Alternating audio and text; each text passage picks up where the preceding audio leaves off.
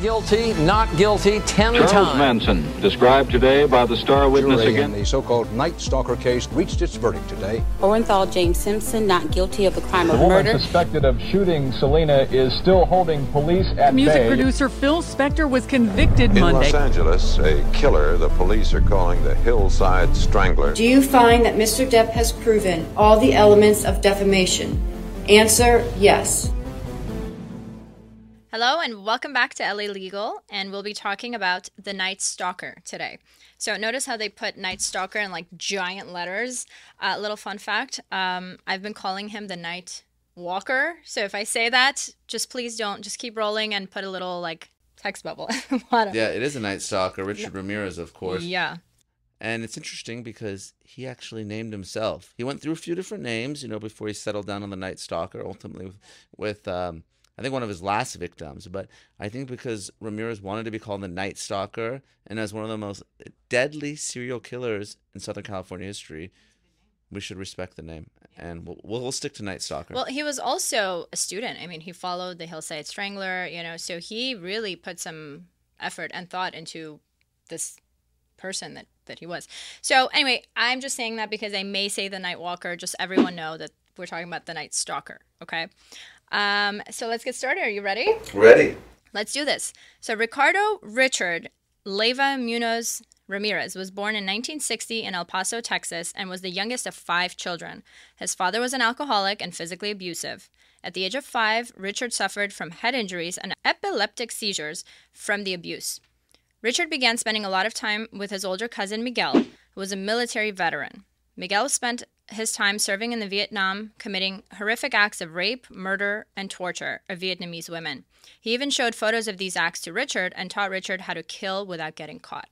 So, I want to stop here for a second because this is the reason we're talking about this is because it's kind of giving us an, a look into who this person was and, and why, right? He, he committed some of his acts. So, I want to know in your time, during your time prosecuting, did you find that some of these acts, right, so these people who commit these horrific, horrific murders, do they usually have a similar past where they come from abuse and alcohol? And, and talk to us about that. Absolutely, unquestionably, Liana, the answer is yes. And we're dealing with a case right now. And depending on when you see this, the worst school shooter in American history, Nikolas Cruz. I mean, we're talking about the death penalty here, right? And he's someone whose mother drank, smoked crack cocaine, used every drug imaginable while he was pregnant. She was a prostitute, didn't want him. Um, what Ramirez suffered, I think, was far worse. But there's clearly something that happens to people that cause them to end up serial killers or mass shooters. Um, and then really the question is, were they born bad or did they become bad at some point? Um, and obviously, what happened to Ramirez, I mean, the abuse that he suffered at the hand of his father, let's talk about it. I mean, he would beat him so much that he would lose consciousness. He would have seizures. He would run away and sleep in a graveyard. This as a young child. Did you uh, see that he ha- he would tie him to a cross in a cemetery and leave him there overnight as punishment? I mean, I mean that is if that in itself is not horrific, I don't know what is. And a cemetery, I mean, I get chills just thinking about it as a child being tied to a cross. And I'm wondering if that kind of where the satanic obsession comes from. Clearly, I mean, even up till the very end, we're going to talk about the trial, of course. Here's someone who's obsessed with Satan, made his victims, you know, pledge their allegiance to Satan. And this is someone that probably grew up thinking, you know, regardless of whether you're religious or not, that there must be no God as a young child to kind of suffer this horrible abuse that he did. Again, I have no sort of sorrow or I don't feel bad for people like Nikolas Cruz or Richard Ramirez, but for us to sort of understand how people end up like this, we really got to sort of start at the beginning. And for some serial killers, it starts in the womb. And it seems like for Richard Ramirez, it started at a young age. Yeah. I agree. I, I don't know if people are born bad. I'm really a believer in, in the fact that kids are born and they're like a blank slate, right? You hate is taught, you know, evil is taught, you know, and I think that this is a prime example. If your own parent is doing that to you, right? I mean, we have kids, your children rely on you for for comfort and safety and and if a parent can turn around and do this to their own children, I mean, you're teaching them that there is no such thing as comfort and safety and and and all of that. So it's horrific. Yeah, and you're normalizing, right? Rape, murder. I mean, these are the types of things he's exposed to as a child, as a teenager. He's seeing it. He's seeing the pictures. I mean, he's seeing his cousin Yeah. kill his own wife in front of him. I'm sure we're going to talk about that as well. Well, Imagine. let's get into that. Yeah, let's do it. So he sees his cousin, as you mentioned, uh, kill his own wife. Um, you know, he at this point he's taking LSD. He becomes. Uh, this is where he becomes interested in Satanism. Um, so, so what are your thoughts on that? Right? I mean, this to me, it's like I would probably lose it if I saw somebody murder someone else, someone I know. I mean, your cousin's wife at this point. You know, just just talk to me a little bit about that. Yeah, I mean, I think again, I'm not a psychologist, but I've seen enough of these cases and done trial commentary on enough of these to know that you start to become detached, right? You, I guess this is a bad analogy, but you know, when I was a prosecutor, the first time I put someone in prison, like it really hurt. Like I felt bad for the defendant. I felt bad for his family or her family. But over time, you just become a little bit more desensitized. Doctors, kind of when they lose their first patient, sometimes in the ICU, um, or in the OR. I mean, it's so difficult. You remember your first, but then when you're exposed to violence and whether it's physical or sexual, you know, and you're seeing it in front of your eyes, and someone that you respect and you look up to is not, you just become detached from it. Ultimately, I think that's that's sort of the beginning of what went wrong for Richard Ramirez, and of course, obviously the drug use. You know, we talked about LSD, but really, I mean, his cocaine addiction. Um, I mean, we joke around and say it's a hell of a drug, but really was the motivation and the impetus for a lot of these burglaries and Right. robberies. And so uh, in the early 80s, when he moved to California, he started using cocaine, as you just mentioned. And so he started committing burglaries and, and petty thefts to pay for that addiction. So now we're kind of seeing. Um, a- a little bit of a pattern here, a little bit of an uh, motive, right, for for all of these crimes. But again, they're such petty crimes, right? I mean, he didn't when he was uh, eventually uh, uh, caught there really wasn't a big history, right? It wasn't like he was off murdering people before. It was just burglaries here and there. So what I'm interested in is that jump from okay, I'm just robbing like a liquor store for some money to pay for cocaine to now I'm actively targeting women, children, men and killing them. Yeah, I mean that's one of the interesting things about Ramirez is, I mean, the sexual assaults. It could have been a young woman. It could have been children. I mean, there was really sort of no rhyme or reason or pattern. I don't know how he chose his victims, but ultimately at some point, and maybe the, I mean, obviously the first known sexual assault was when he was working for that Holiday Inn. Um, he tries to assault a guest, um, and interestingly, the victims didn't come testify. Had they testified against him, so for those of you who don't know, he's working at Holiday Inn and he is, you know, he has the master key, so he's stealing from guests. He would watch them undress, and at some point he starts to rape them, or at least try to rape them. Well, in one instance, there's a husband and wife. Husband catches him trying to sexually assault his wife, basically beats him up. Police come, he's arrested, but ultimately the husband and wife, they're not from Texas. They go back home to wherever they're from. So they don't come testify against Ramirez in that first rape case. I wonder, had they done so, things would have ended up really differently. But would they? I mean, let's talk a little bit about what happens, right? So let's say he gets convicted of that rape or assault. He goes to prison for what a short amount of time, perhaps. Uh, he comes out. He has to probably register as a sex offender, right? Um, but what happens, right? Our viewers may want to know if you're a sex offender. Is there like, are they keeping tabs on you? And Well, yeah, what I mean, you're happens? supposed to register. Um, they're supposed to know exactly where you are. I'm obviously this is before the internet, but now you can go online. You go, um, depending on your state. Obviously, every state has a Megan's Law or its equivalent to have a website. So, um, if you haven't done so, it's pretty terrifying. Search your address. You'll see how many sex offenders live near you. You know what's scary? I've actually done that. Yeah. And growing up, I lived, you know, in a very nice neighborhood. You know, it's and when I looked up all the little like stars around, I was like, "What the heck?" Yeah, So- I live right next to a school, so like I'm good. But um, but yeah, you know, Yeah, it's- it's yeah, you would be surprised. You'd Yeah. be surprised. Follow his instructions Yeah. at your own risk. So, uh, in 1984, um, Ramirez moves to San Francisco. He goes between SF and Los Angeles. He continues to terrorize the citizens in both cities um, with a series of brutal murders for about a year. So now we have those two cities terrorized for about, I think, a year and a half. Um, and so victims are coming up. So I'm a little older. Uh, Don't want to don't want to date myself, but I think this predates Liana. But Yeah. I was alive when Richard Ramirez, and I was a young kid, and people were scared expletive. I don't want to get uh, banned on YouTube, but I mean, literally, I remember being five, six years old, and people were talking about the Night Stalker, terrified. I mean, you know, when you kind of grow up in this, because again, it was so random, there was no rhyme or reason, and he was just hit consecutively, week after week, day after day, month after month, for such a period of time at least during my lifetime, there's never been a serial killer Yeah. like the Night Stalker. Right. And so when I was reading on this, when this got pitched, right, and you have victims in, um, you know, like Monrovia and West Covina, and I'm like, gee, I know these places. I cannot imagine. I would probably lock myself at home and never leave. Oh, 100%. So yeah. if this is going on for for over a year, I could just imagine, and and um, I think this is what I'm just jumping ahead a little bit caused such a circus when he was eventually uh, caught.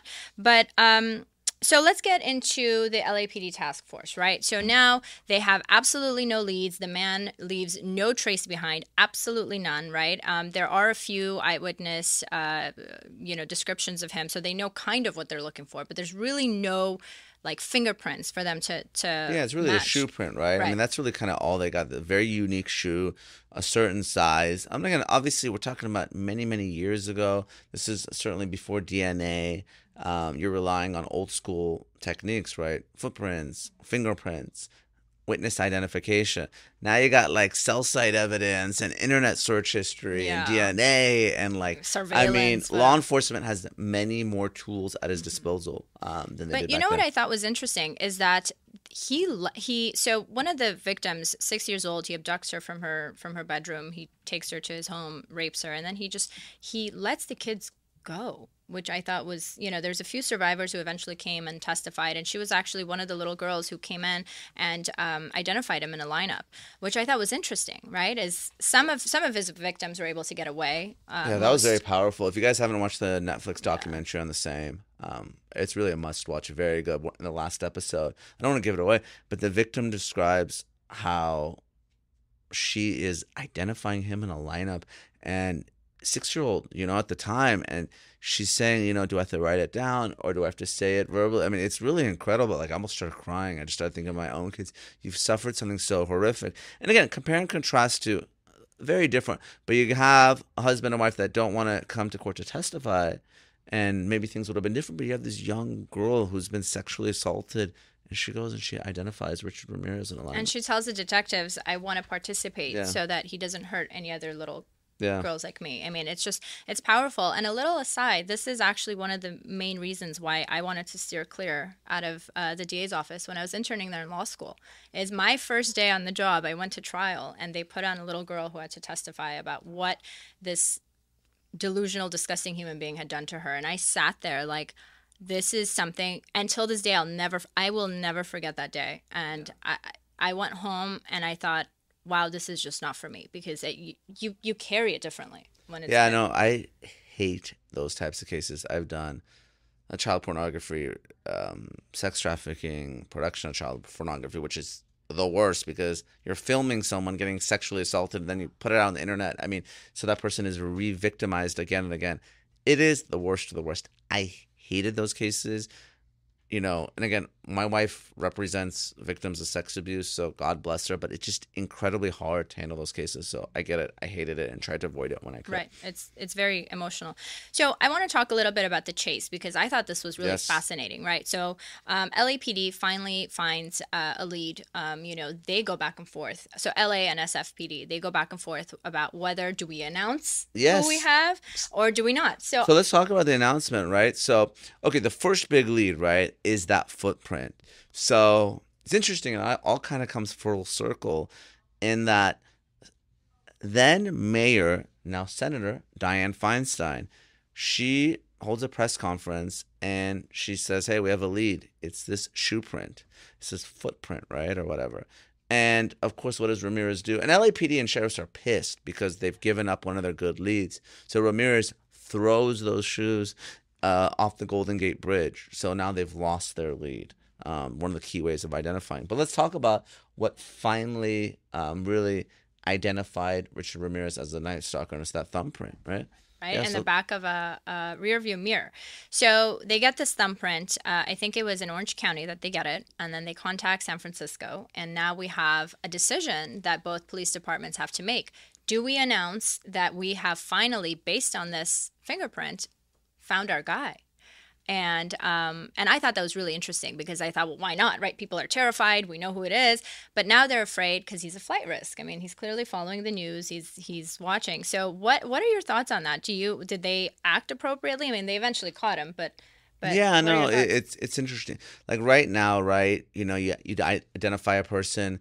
It's very hard to have no digital footprint, right? You know, everyone's got a cell phone, internet activity, credit card. I mean, this was Mean, people don't realize this. We're talking about the 80s, right? If you had a credit card, you'd have to like swipe it and recall a phone number, you know. So um, even if you know where someone, who someone is, it's much harder to find out where they are. So I think ultimately it turned out to be the right decision um, to notify the public. One, because there was such a hysteria, but really they helped apprehend him. I'm, I'm it sure was, it was yeah, it was the community. So he gets on the bus trying to flee uh, Los Angeles, right? And somebody identifies him because now his photos everywhere. It's in the newspaper, and everyone's talking. So I think he le- he happened to have left Los Angeles, right, to visit his oh, brother yeah, in Arizona. Yes, yes. So he was coming back, back. Mm-hmm. but it's it's really fascinating. It's one of those movies. He literally sees his picture on La Opinion, which is like a newspaper that's still around, a big a Spanish language newspaper. So he comes back, he gets off, he sees his face, his picture on the newspaper, right? Yeah. And uh and so someone identifies him, gets off the bus and starts dialing and Yeah. he sees this. So he's like, "Uh-oh." Yeah. Um so he tries to flee, right? And um another vehicle, I think it was it was like a city employee, somebody in a city car, I think, right? Starts following him. So now at this point, it's like a full blown chase. You've got helicopters. This is very like OJ esque Yeah. to me, you know? So now the entire community is back to mass hysteria. They know who it is. He's in the community. He's, and then he gets off the bus and starts to flee on foot. Yeah, he like runs across the freeway, tries to carjack Yeah. someone. Yeah. I mean, And he gets into a neighborhood where he goes into someone's home, try to steal their car. Uh, he hits the woman, not knowing that her husband's home. So Yeah. he comes out. They engage in this altercation. I mean, it's it's chaos. Yeah, is this a weapon? Was it like a tire iron? It was tire- yeah. Yeah, and the guy like beats him Yeah. up, and then all of a sudden this mob is yeah, the neighbors. Yeah. I mean, that, it was incredible. It was just incredible to to hear what they have to say, and the fact that these people, right, these people in this community came together to apprehend him until the police arrived. yeah, it was amazing. I, I'm surprised they didn't kill him. You know.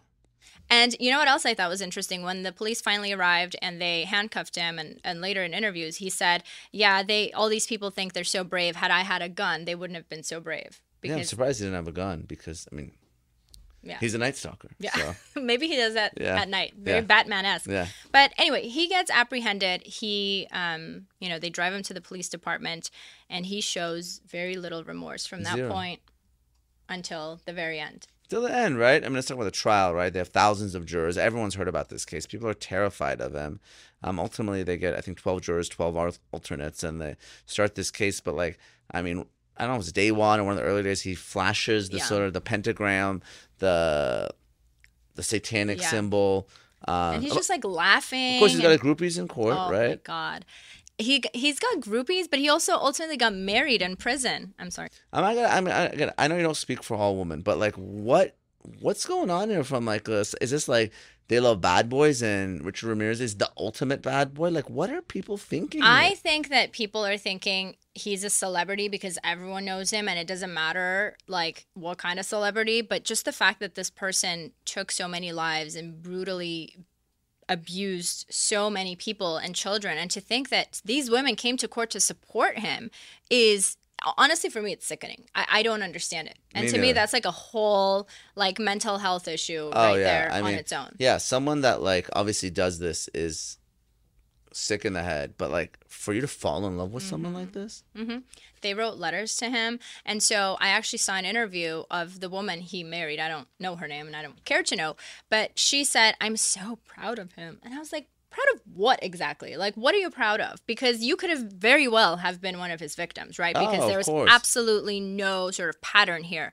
And he i think was thriving off of that right? It, it was like it, it was fascinating to see footage from from the trial Yeah, no question. So now the trial's happening, right? I mean, we know that he's going to be found guilty, right? I mean, there's no question. But a couple interesting things happen. Uh, the first is that apparently he threatens to kill the prosecutor.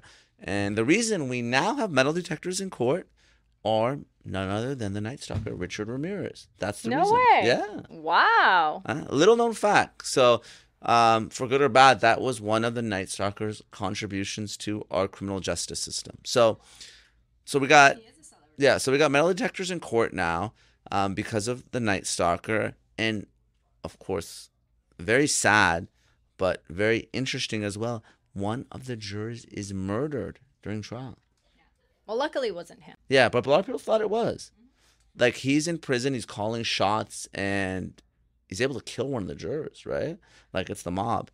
Um, ultimately, sadly, that juror was killed by her boyfriend, and we know it's much more likely, statistically, for murders for the murderer to be someone you know. I mean, obviously, the Night Stalker is terrifying right, when something like this happens, but Well, that's interesting because I, I mean, for me at least, um, I am admittedly a, a true crime junkie. I, most people know this, um, but people like this scare the heck out of me, right? And so, even in movies, I'm watching this documentary on Netflix was actually very, very creepy for me because I was like, "Damn, this is like this literally happened right here."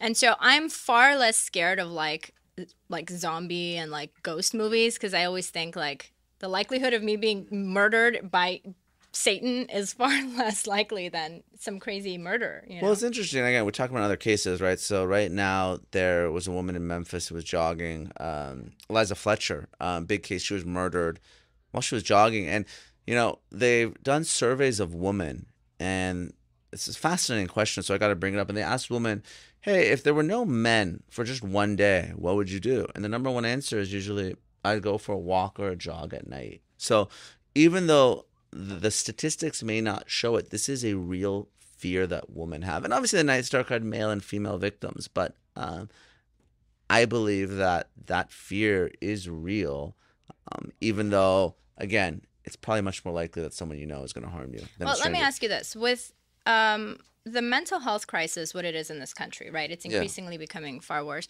Do you think those statis- statistics are going to start shifting a little bit? Because I- think we're starting to see a little bit of a shift of like just random crimes. I think you're going to see a lot less serial killers. There hasn't been one in a long time because right now, a couple things have happened. One the technology has changed such that law enforcement has a lot more tools at its disposal. You're not going to be able to kill just multiple people over a series of months or days. What we're seeing, sadly, is a shift towards mass shooters because you have weapons that can kill a lot of people in a short period of time. So, um, I think serial killers, even though there's a fascination with them historically, you know, for the true crime junkies out there, I think they're going to be fewer and far between. But you sadly are seeing a lot more mass shooters. When was the last big serial killer? It might have been the Night Stalker. Probably. Yeah, I there hasn't been our one. producer Noah would know. Yeah. He's any no, you don't know. I think this is it. The most recent serial killer. This may be the most recent serial killer. I don't think there's yeah, been because one. this was like in This was 85 85, right? 85, So- yeah. Yeah, around the Golden State Killer time that he did his last killing. Yeah. yeah. So this is it. So we're talking about the 80s as a child of the 80s. You know, we're talking about 40 years now almost. So well, I mean, you're right. Mass shooters, school shooters, are now the new serial killers, and we and I think that there's going to be an era when people are going to be talking about these kept happening all the time, every few years or so. hopefully we eradicate mass shooters like I think law enforcement has with serial killers. Absolutely. Um, um, ultimately, again, as expected, Richard Ramirez so much evidence and he can't possibly defend himself. I mean, we're lawyers; we like to talk about the legal side of the case. This was headed towards a guilty verdict, but of course, he's found guilty. He's sentenced to death, of course, in the gas chamber. Um, I want you to talk a little bit about that because I think a lot of people are interested, and as was I, obviously, before I kind of met you. Yeah. But how do prosecutors determine what they're going for once a case gets on their desk? Yeah, so in California, right now there's a moratorium on the death penalty, so it's not happening. But back in the 80s, the death penalty was very real in California, and it still is an option in many states in the United States, and of course, our federal criminal justice system. So when you're a prosecutor, you're looking for aggravating factors. What makes this much worse than, and I hate to use this word, but like a typical murder, right? Is there any mitigation? Is there any moral or legal, like, I don't want to say justification, but a reason why this happened. Or was this someone that was just trying to inflict pain? I mean, we don't have time to go through every one of Ramirez's murder, but like he would like cut the victim's eyes out. I mean, just terrible, gruesome stuff. So if you believe in the death penalty, the Night Stalker is a death penalty case. There's no question in my mind. Right. So who? D- so is it the prosecutor assigned to the case that determines it, or do you need to Usually like, the head of the office. So, head of the office. um, you know, it will be so it's interesting on the federal side, the attorney general or someone that the attorney general delegates his authority to. It's one of the top two or three people in the office, I believe. I have to double check. Um, it's not the local U.S. attorney. It's like basically the head, like Merrick Garland right now. Interestingly, stateside, it's the local district attorney that makes a decision, not the state attorney general. So it's up to the DA.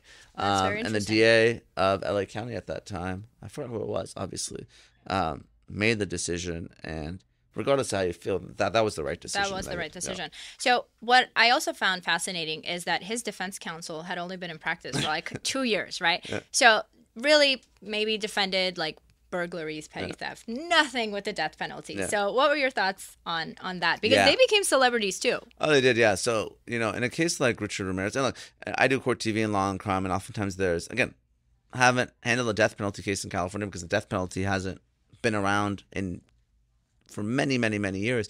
But I am always on with attorneys in other states, and you know, they're at the top of their game, and a lot of them have had death penalty cases, and it's interesting. Oftentimes, in a death penalty case, just saving your client's life is a victory. You're never going to get a not guilty verdict for someone like Nikolas Cruz, but if you can save his life, that's a win. So that's really what the focus is for many of these death penalty practitioners. And then also, because you have those mandatory state and federal appeals, you're trying to necessarily look at that next level because oftentimes, yeah, you're, you're never going to get the jury not to return a death sentence, but maybe you can get an appellate judge or court to do so. Well, that's probably what happened here, right? I mean, we have this trial, he gets convicted, and then he goes through the appeals process. Yeah. So his counsel, uh, defense counsel tried to appeal the process, obviously failed. It's a 50,000 page trial record. Yeah. That's a very complicated case, tons of evidence. Um, and so I like what it says here. As the verdict was read, Ramirez smiled. Okay. If this is not the most on brand sort of thing for him to do, right? Show oh, I'm sure he enjoyed it. right? close to no i mean it was a circus for many reasons but one of them is because he was just living and thriving off of that energy which i, I thought was very chilling Yeah, it was. He's probably one of those, at least again, because I grew up with it, one of the most terrifying figures in American history, I would say. and have you you've seen photos of him right Yeah, i mean when you videos, look at you photos. fa- I- you look at him and it there's nothing behind his eyes it's it's Oh, he's dead inside. Like Yeah. you know, we like sometimes we joke around. Like he is dead. He has no soul. Yeah, So none at all. He's terrifying. If I had seen him on the street, I'd probably be very, very terrified. Um, and so, okay, any uh, final thoughts? Let's talk about, you know, he ultimately uh, spent his life in prison. He um, died of complications from B cell lymphoma Yeah. at the age of 53 recently, so about Yeah. 55 y- some odd years. Um, what are your final thoughts on him?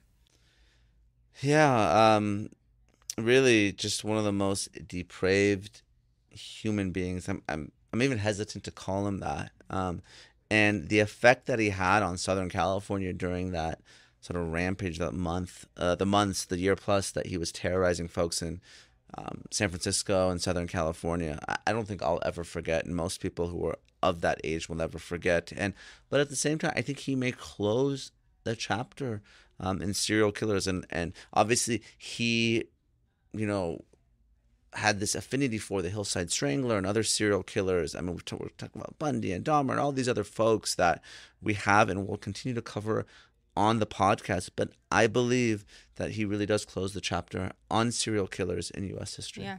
That yeah, I agree with everything you said. And you know what just came to mind is when we talk about him being the student, right? He's he's followed all these other serial serial killers. What we're seeing now is a lot of these school shooters, Oh, they're right? copycats, They, yeah, they're copycats, and it's almost like it goes back to that question of are we glorifying these people, and they are such, you know, tormented souls that they're seeking that sort of Of course. No celebrity question. level. Yeah, I mean, dates back to Columbine, right? And again, we're talking about the most recent one, Nikolas Cruz, just because it's happening right now. But he shot videos of himself on social media and YouTube, and he said he will be the next school shooter. And I mean, these are things. Obviously, he had his own mental health issues, and the guy was like effed in the head, no question.